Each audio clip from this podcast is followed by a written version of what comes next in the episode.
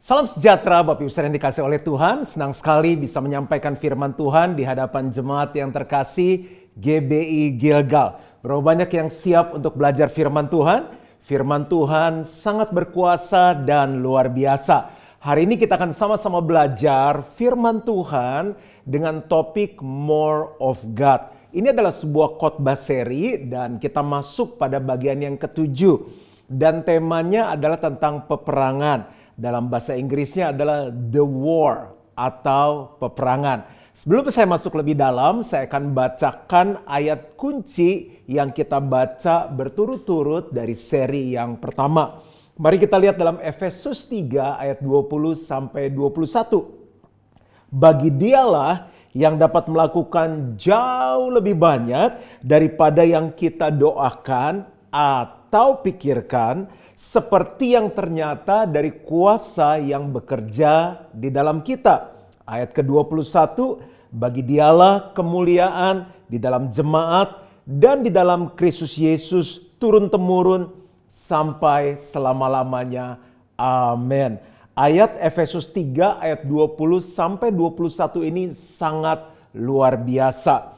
Tujuan dari seri More of God ini adalah supaya kita bisa mengalami Tuhan lebih lagi dalam kehidupan kita dan kita bisa jadi berkat, kita bisa memberkati orang lebih lagi. Jadi firman Tuhan dengan jelas mengatakan Tuhan bisa melakukan jauh lebih banyak kalau kita mau berdoa atau memikirkan atau memiliki visi atau memiliki mimpi sesuai dengan kuasa yang bekerja di dalam kita. Tapi tujuan dari semuanya itu adalah supaya Tuhan dipermuliakan. Nah, bicara mengenai peperangan atau the war, kita tidak bisa pungkiri bahwa setiap hari terjadi peperangan dalam kehidupan kita. Mau, tidak mau, suka, tidak suka, begitu kita memutuskan menjadi anak Tuhan, kita masuk di dalam peperangan. Apa sih yang kita perangi?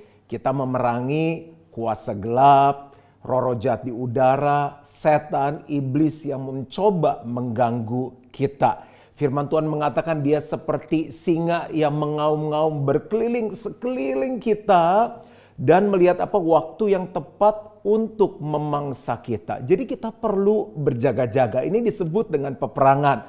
Lalu apalagi kita juga berperang melawan daya tarik dosa. Dosa begitu kuat menarik kita.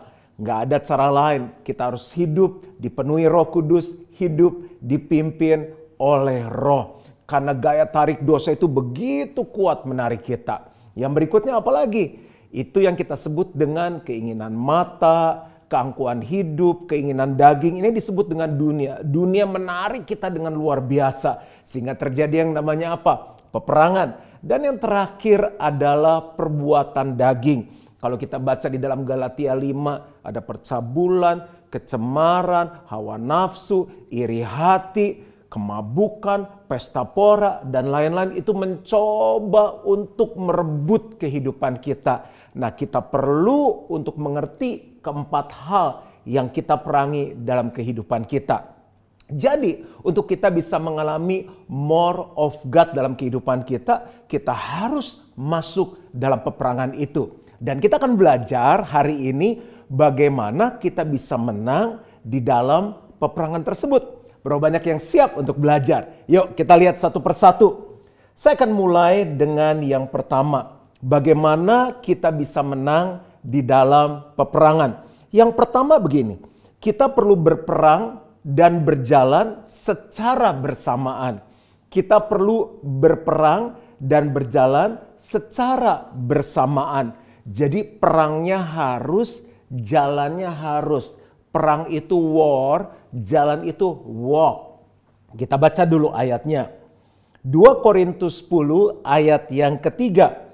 Memang kami masih hidup di dunia tetapi kami tidak berjuang secara duniawi.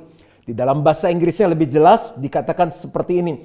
For though we walk in the flesh. Ada kata apa? Walk, berjalan. For though we walk in the flesh, we do not war according to the flesh. Saya ulangi sekali lagi. For though we walk in the flesh, we do not war according to the flesh. Nah sering kali dalam kehidupan, kalau masalahnya rohani, kita coba selesaikan secara jasmani. Tapi sebaliknya, masalahnya jasmani, kita selesaikan secara rohani.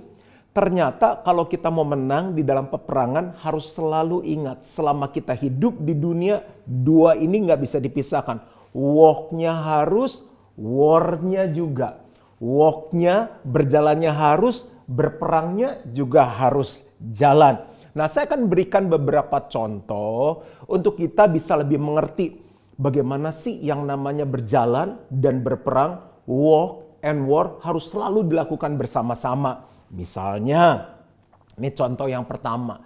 Kita sering sekali dalam doa kita bergumul, Tuhan apa sih rencana Tuhan, kehendak Tuhan, apa sih maunya Tuhan dalam kehidupan kita. Terus sampai kita berdoa, kita berpuasa, kita pengen tahu dengan jelas. Itu kan seperti yang namanya peperangan rohani. Itu hal yang sangat baik kita ingin tahu. Masalahnya adalah gini, walknya atau berjalannya tidak dilakukan. Apa sih walknya? Walknya seperti gini. Apakah kita menyediakan waktu lebih banyak tenang untuk mendengar Tuhan bicara? Orang Kristen sering kali gini, udah nanya, Tuhan jadi rencana Tuhan apa untuk saya? Gimana untuk keluarga saya? Gimana untuk bisnis saya? Udah gitu dia tinggal. Dia nggak bisa dengar Tuhan berbicara. Nggak punya waktu tenang. Nah punya waktu tenang itu yang namanya walk. Apalagi Sementara kita menanti jawaban Tuhan, kita baca firman Tuhan.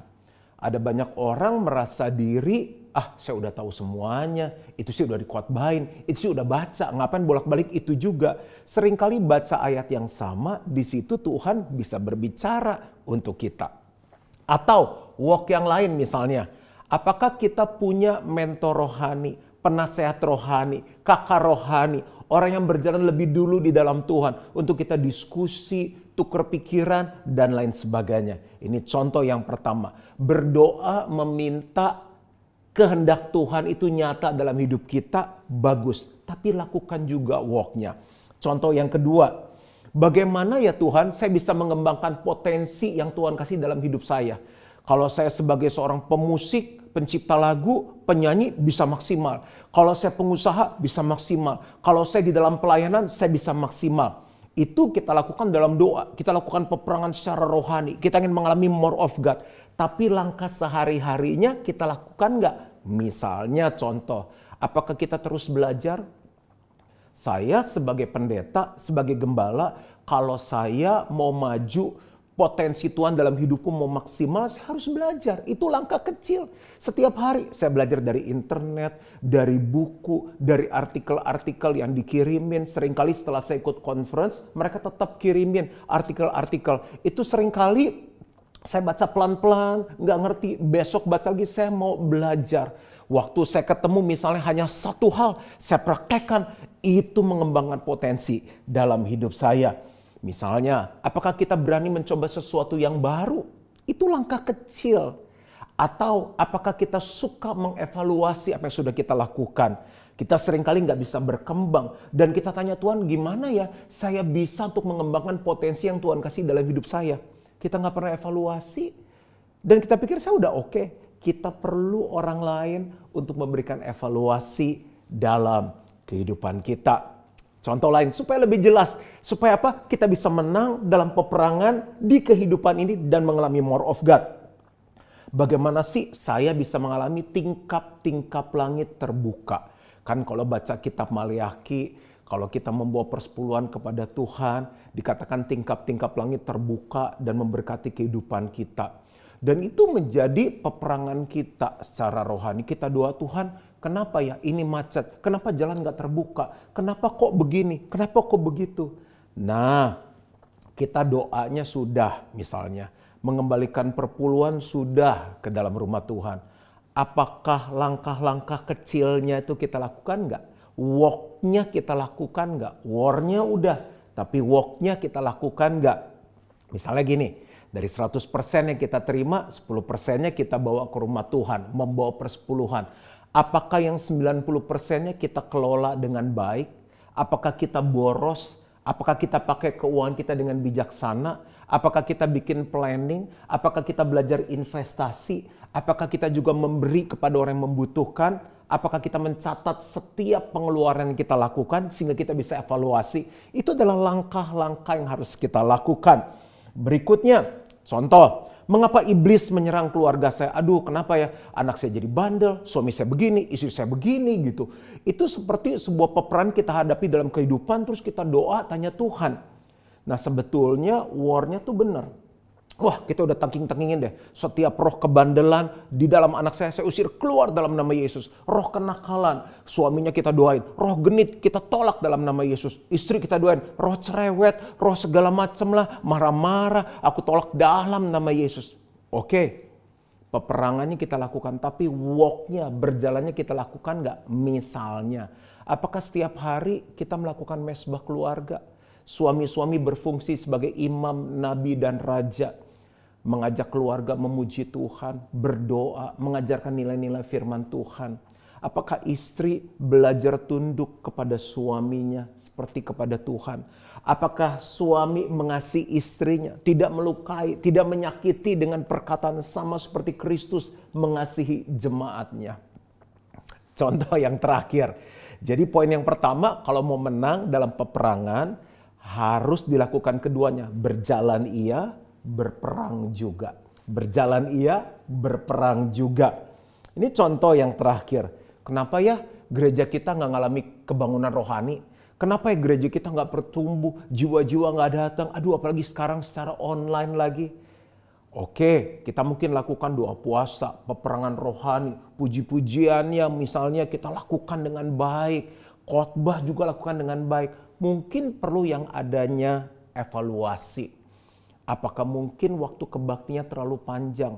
Apalagi sekarang secara online, orang nggak bisa konsentrasi panjang, apalagi jiwa-jiwa yang baru. Mungkin lagu-lagu yang dinyanyikan perlu dievaluasi. Khotbah yang disampaikan, karena yang datang ada Kristen dewasa, ada Kristen anak-anak, ada Kristen bayi. Mungkin tidak dilakukan pemuritan yang intensif. Mungkin tidak adanya kelompok sel atau kelompok sel, family cellnya tidak berfungsi dengan baik. Ada banyak hal jadi yang pertama adalah bagaimana kita bisa menang di dalam peperangan. Kita perlu berperang dan berjalan secara bersamaan. Yang kedua, apakah kita siap dengan yang kedua? Berhenti merusak apa yang diciptakan dan direncanakan oleh Allah. Kalau kita mau menang di dalam peperangan dan mengalami more of God, berhenti merusak apa yang diciptakan dan direncanakan oleh Tuhan. Kejadian 1 ayat yang ke-31, maka Allah melihat segala yang dijadikannya itu sungguh amat baik. Jadilah petang dan jadilah pagi, itulah hari yang ke-6. Banyak masalah terjadi dan akhirnya kita masuk dalam peperangan. Itu sebetulnya bisa dicegah, diantisipasi kalau dari awal kita berhenti merusak apa yang diciptakan dan direncanakan oleh Allah. Contoh, banyak orang berperang di area kesehatan. Nggak ada yang salah usir penyakit dalam nama Yesus. Malah ada yang doa begini, aku perintahkan kolesterol yang jahat keluar dari dalam darahku. Aku perintahkan gula darah menjadi normal, menjadi turun dalam nama Yesus. Pokoknya apa yang bisa ditengking, ditengking sama dia. Tapi masalahnya begini, waktu Tuhan ciptakan makanan kan sungguh amat baik. Bahkan di doa Bapak kami, Tuhan Yesus ajar sama murid-muridnya gini, berikanlah kami pada hari ini makanan kami yang secukupnya. Peperangan yang terjadi sebetulnya karena kita berhenti untuk menghargai apa yang Tuhan ciptakan, apa yang Tuhan ajarkan. Nah, makanan itu sebetulnya semuanya baik, asal kita bisa memakainya juga dengan cara yang baik. Misalnya, kita makan dengan porsi yang secukupnya. Goreng-gorengan boleh nggak Pak? Boleh. Tapi nggak setiap hari goreng-gorengan, ada porsinya. Makan manis boleh nggak? Boleh, tapi nggak terus-terusan, nggak kira-kira setiap hari misalnya makan apa itu yang bubble tea atau misalnya minuman-minuman kemasan yang manis, setiap hari goreng-gorengan, setiap hari santan. Kita makan secukupnya. Dan saya pun sudah praktek selama sekian lama. Bahkan istri saya bilang, ini sih nggak apa-apalah pakai minyak dikit Saya lebih senang kalau misalnya di steam, direbus, di grill, bahkan goreng pakai air fryer, nggak deep fried seperti itu. Tapi kalau misalnya liburan atau weekend, sesekali saya enjoy. Bahkan terakhir periksa ke dokter, dokter bilang ini kolesterolnya terlalu rendah ya. Terus dia bilang ini gula darahnya terlalu rendah, ini bahaya ya. Makanya sekarang saya mulai agak normal sedikit. Tapi saya mau apa? Berhenti merusak apa yang diciptakan dan direncanakan oleh Tuhan. Nah sekarang tanpa peperangan yang tidak harus saya jalanin, saya cek dokter hasilnya puji Tuhan untuk saat ini semuanya baik. Apalagi contohnya tadi makanan. Yang berikutnya misalnya tentang seks. Seks itu diciptakan oleh Tuhan. Yang pertama seks itu untuk reproduksi, yang kedua seks itu untuk rekreasi. Nah poinnya tadi bilang apa? Berhenti merusak apa yang diciptakan dan direncanakan oleh Tuhan. Tuhan ciptakan seks ada di dalam pernikahan yang kudus. Pernikahan yang diberkati. Seks menjadi masalah besar, menjadi peperangan yang tidak harusnya terjadi dalam keluarga-keluarga. Kalau dilakukan apa? Sebelum pernikahan, dan di luar pernikahan. Saat kita melakukan seks di luar pernikahan, sebelum pernikahan, di situlah kita akan masuk dalam peperangan yang seharusnya kita tidak ada di dalamnya. Jadi berhenti merusak apa yang diciptakan dan direncanakan oleh Yang ketiga, yang terakhir, bagaimana kita bisa menang di dalam peperangan dan mengalami more of God melakukan langkah-langkah kecil. Kalau yang pertama tadi apa? Kita harus berperang dan berjalan bersamaan. Yang kedua, kita harus berhenti untuk apa tadi? Merusak apa yang diciptakan dan direncanakan oleh Tuhan. Yang ketiga adalah melakukan langkah-langkah yang kecil. Tuhan berfirman kepada Abraham dalam kejadian 17 ayat 1, Ketika Abraham berumur 99 tahun, maka Tuhan menampakkan diri kepada Abraham dan berfirman kepadanya, Akulah Allah yang maha kuasa, hiduplah di hadapanku dengan tidak bercela. Dalam bahasa Inggrisnya lebih jelas dikatakan seperti ini. When Abram was 99 years old, the Lord appeared to Abram and said to him, I am Almighty God. Walk before me and be blameless. Ada kata apa? Walk before me. Jadi mulai hari ini saat kita dengar firman Tuhan, kalau kita mau menang dalam peperangan dan kita nggak perlu masuk dalam peperangan yang harusnya nggak perlu kita masuk, lakukan langkah-langkah yang kecil. Misalnya contoh, kalau kita tahu satu saat kita nih akan menggembalakan jemaat Tuhan di dalam family cell, mau jadi family cell leader, itu kan nanti sebuah peperangan kan harus menggembalakan, memuridkan. Dari sekarang kita perlu siapkan, lakukan step-step yang kecil. Misalnya 1 Timotius 3 ayat 5 bilang begini, Jikalau seseorang tidak tahu mengepalai keluarganya sendiri, bagaimanakah ia dapat mengurus jemaat Allah? sebelum itu terjadi nanti lakukan langkah-langkah kecil dari sekarang. Bapak ibu saudara lihat nggak atlet-atlet yang menang juara. Kemarin ada atlet yang di Olimpiade menang dapat medali perak, medali perunggu, medali emas kan hebat hebat sekali. Waktu berdiri lalu medalinya dipakaikan, lalu lagu kebangsaan dinyanyikan, orang-orang tepuk tangan yang ada di rumah karena kebanyakan online, air mata mereka mengalir, kita bilang, wow, hebat, keren, luar biasa. Yang kita saksikan saat itu adalah peperangannya. Tapi kita lupa ada langkah-langkah kecil yang mereka lakukan setiap hari. Tidur ada minimum jamnya. Mereka harus latihan fisik. Mereka harus jaga makanan, asupan vitamin. Sementara orang bisa hidup dengan jadwal yang lebih bebas, mereka harus ikut disiplin dari pelatih mereka. Ada langkah-langkah kecil yang mereka lakukan. Saya teringat dengan seorang hamba Tuhan di Alkitab yang luar biasa namanya Daniel. Berapa banyak yang ingat tentang Daniel. Dia dimasukkan ke dalam gua singa karena dia mau taat kepada Tuhan lebih dari segalanya. Itu kan peperangan kan? Nah bagaimana Daniel bisa menang di dalam peperangan. Sampai yang harusnya singa makan dia, singanya bisa tenang banget. Dan itu nggak gampang. Dia itu ada di sebuah bangsa yang budayanya baru, bahasanya baru bagi dia. Banyak orang dia nggak kenal, di sana dia nggak punya keluarga untuk tempat dia curhat, untuk tempat dia minta dukungan. Gak ada. Dia benar-benar sendirian di sana. Tapi Tuhan pakai dia dengan luar biasa. Daniel 6 ayat yang ketiga.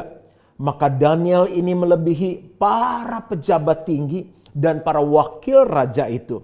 Karena ia mempunyai roh yang luar biasa dan raja bermaksud untuk menempatkannya atas seluruh kerajaannya. Dan waktu saya pelajari kitab Daniel, Bapak Ibu Saudara, Daniel tetap naik sampai ke puncak, berada di tiga pemerintahan di bawah Raja Nebukadnezar, Darius, dan Cyrus. Orang-orang membenci dia sampai dia harus masuk ke gua singa, tapi dia memenangkan peperangan itu. Mengapa? Karena ada langkah-langkah kecil yang dilakukan oleh Daniel. Saya coba kasih dua ya yang ada di ayat firman Tuhan. Misalnya Daniel 1 ayat yang ke-8.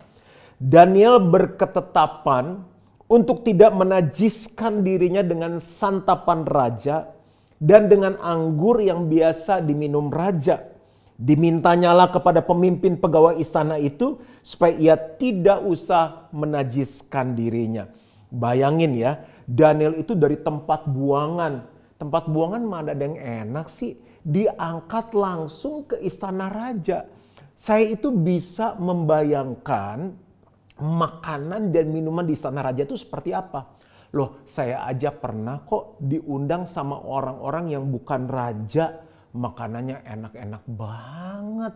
Saya kebetulan nggak minum alkohol, jadi nggak tahu rasa wine gimana. Pernah minum wine sekali waktu pernikahan tuh teman-teman ngasih, ayo minum itu langsung gatal-gatal alergi. Lalu pernah lagi kita nggak tahu, saya nggak tahu. Jadi ke supermarket sama teman-teman ke Korea, wah minumannya lucu-lucu ya kita beli, terus kita ngumpul di kamar sama-sama minum. Saya lupa main apa itu hari sama-sama. Tiba-tiba, aduh kenapa badan saya panas ya? Tiba-tiba pengen tidur. Sampai teman-teman ketakutan, cepet pesenin susu, cepet pesenin apa es jeruk lah untuk netralisir segala macam. Nah, yang saya dengar dari teman-teman saya, itu katanya wine itu dari yang nggak enak sampai enak. Harganya bisa ada yang sampai ratusan juta. Bayangin, kalau belum kelasnya istana raja aja makanannya sudah enak, minumannya sudah enak. Apalagi dari tempat pembuangan yang nggak enak pindah ke istana raja. Itu gangguannya berat sekali. Makanannya enak. Tapi dia tahu, makanan itu melanggar hukum Allah yang dia percayai. Dan kalau dia minum anggur yang raja punya, itu kan pasti anggur yang enak banget, quality top banget. Bisa-bisa nanti dia nggak sehat, lambungnya terganggu, bisa-bisa dia mabok, bisa-bisa dia ketagihan. Dia udah pikirin panjang banget sebuah langkah kecil. Nah herannya setelah dia membuktikan tidak makan makanan raja, tidak minum anggurnya raja, keadaan dia jauh lebih baik daripada yang lainnya. Dia nggak lakukan peperangan rohani dengan heboh. Oh, misalnya ngapa-ngapain yang sering kali orang lakukan. Dia cuma simple, langkah-langkah kecil. Ini melanggar hukum Allah. Saya nggak boleh menajiskan diri saya. Maaf, biar saya makan yang biasa aja. Makanan raja saya nggak dulu. Anggurnya raja saya minum dulu. Langkah-langkah kecil. Tapi itu berdampak luar biasa dalam hidupnya. Satu ayat lagi. Daniel 6 ayat 10 sampai 11. Demi didengar Daniel bahwa surat perintah itu telah dibuat, pergilah ia ke rumahnya. Dalam kamar atasnya ada tingkap-tingkap yang terbuka ke arah Yerusalem. Tiga kali sehari ia berlutut, berdoa, serta memuji Allahnya. Ini orang hebat. Ganti pemerintahan tiga kali, dia tetap di posisi yang tinggi. Tapi berapa banyak nih? Tiga kali sehari, tiga kali sehari ia berlutut berdoa serta memuji Allahnya seperti yang biasa dilakukannya. Jadi bukan karena kefefet Ada ancaman karena kepepet. Kefefet itu lebih kepepet dari kepepet. Jadi kefefet bukan karena kefefet, tapi seperti yang biasa dilakukannya. Ini bicara apa? Langkah-langkah kecil. Lalu orang-orang itu bergegas masuk dan mendapi Daniel sedang berdoa dan bermohon kepada Allahnya.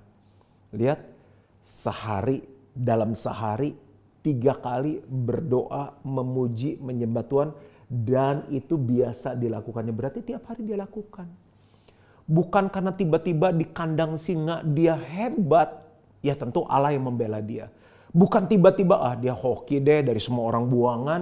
Dia yang paling mungkin dia ganteng kali. Yang kayak di drakor-drakor atau gimana. Enggak. Menurut saya gaya hidup ini dia sudah bangun bahkan waktu masih di pembuangan. Dan waktu tempatnya dipindahkan sama Tuhan dia dipromosi tidak merubah langkah-langkah kecil yang dia lakukan. Berapa banyak orang? Setelah menikah beda. Dulu waktu masih single, nggak punya pasangan, wah doa setia, wah pelayanan setia. Setelah menikah ya habis sibuk sih. Sekarang kan suami harus diurus, anak-anak harus diurus. Dulu waktu belum dipakai Tuhan dengan luar biasa, banyak langkah-langkah kecil yang dilakukan. Dulu belum jadi bisnismen yang TOP BGT, banyak melakukan hal-hal kecil. Sebelum mulai kantor doa, ajak stafnya doa sama-sama, tumpangin tangan. Sekarang lupa semuanya. Langkah-langkah kecil. Saya selesai. Bagaimana kita bisa mengalami more of God dalam hidup kita? Kita harus masuk dalam peperangan. Bagaimana bisa menang dalam peperangan? Yang pertama, kita perlu berperang dan berjalan secara bersamaan. Berperang dan berjalan secara bersamaan. Yang kedua, berhenti merusak apa yang diciptakan dan direncanakan oleh Tuhan. Sehingga kita nggak perlu masuk dalam peperangan yang tidak seharusnya kita masuki.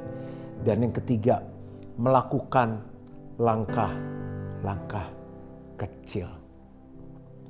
Doa saya, apa pun peperangan yang sedang kita hadapi saat ini, jangan berhenti, jangan menyerah, maju terus, lakukan ketiga hal ini dan Tuhan menyertai kita semua. Bapak yang baik, hambamu selesai menyampaikan firman Tuhan.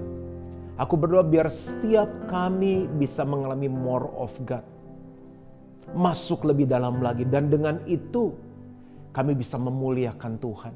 Dan menjadi berkat bagi banyak orang. Mereka sedang berperang Tuhan. Menghadapi kuasa gelap, roh jahat. Menghadapi kedagingan, keduniawian menghadapi banyak hal Tuhan. Saat mereka melakukan kebenaran firman Tuhan ini, mereka akan keluar sebagai pemenang. Berkati semua yang hadir pada hari ini di dalam nama Yesus. Amin.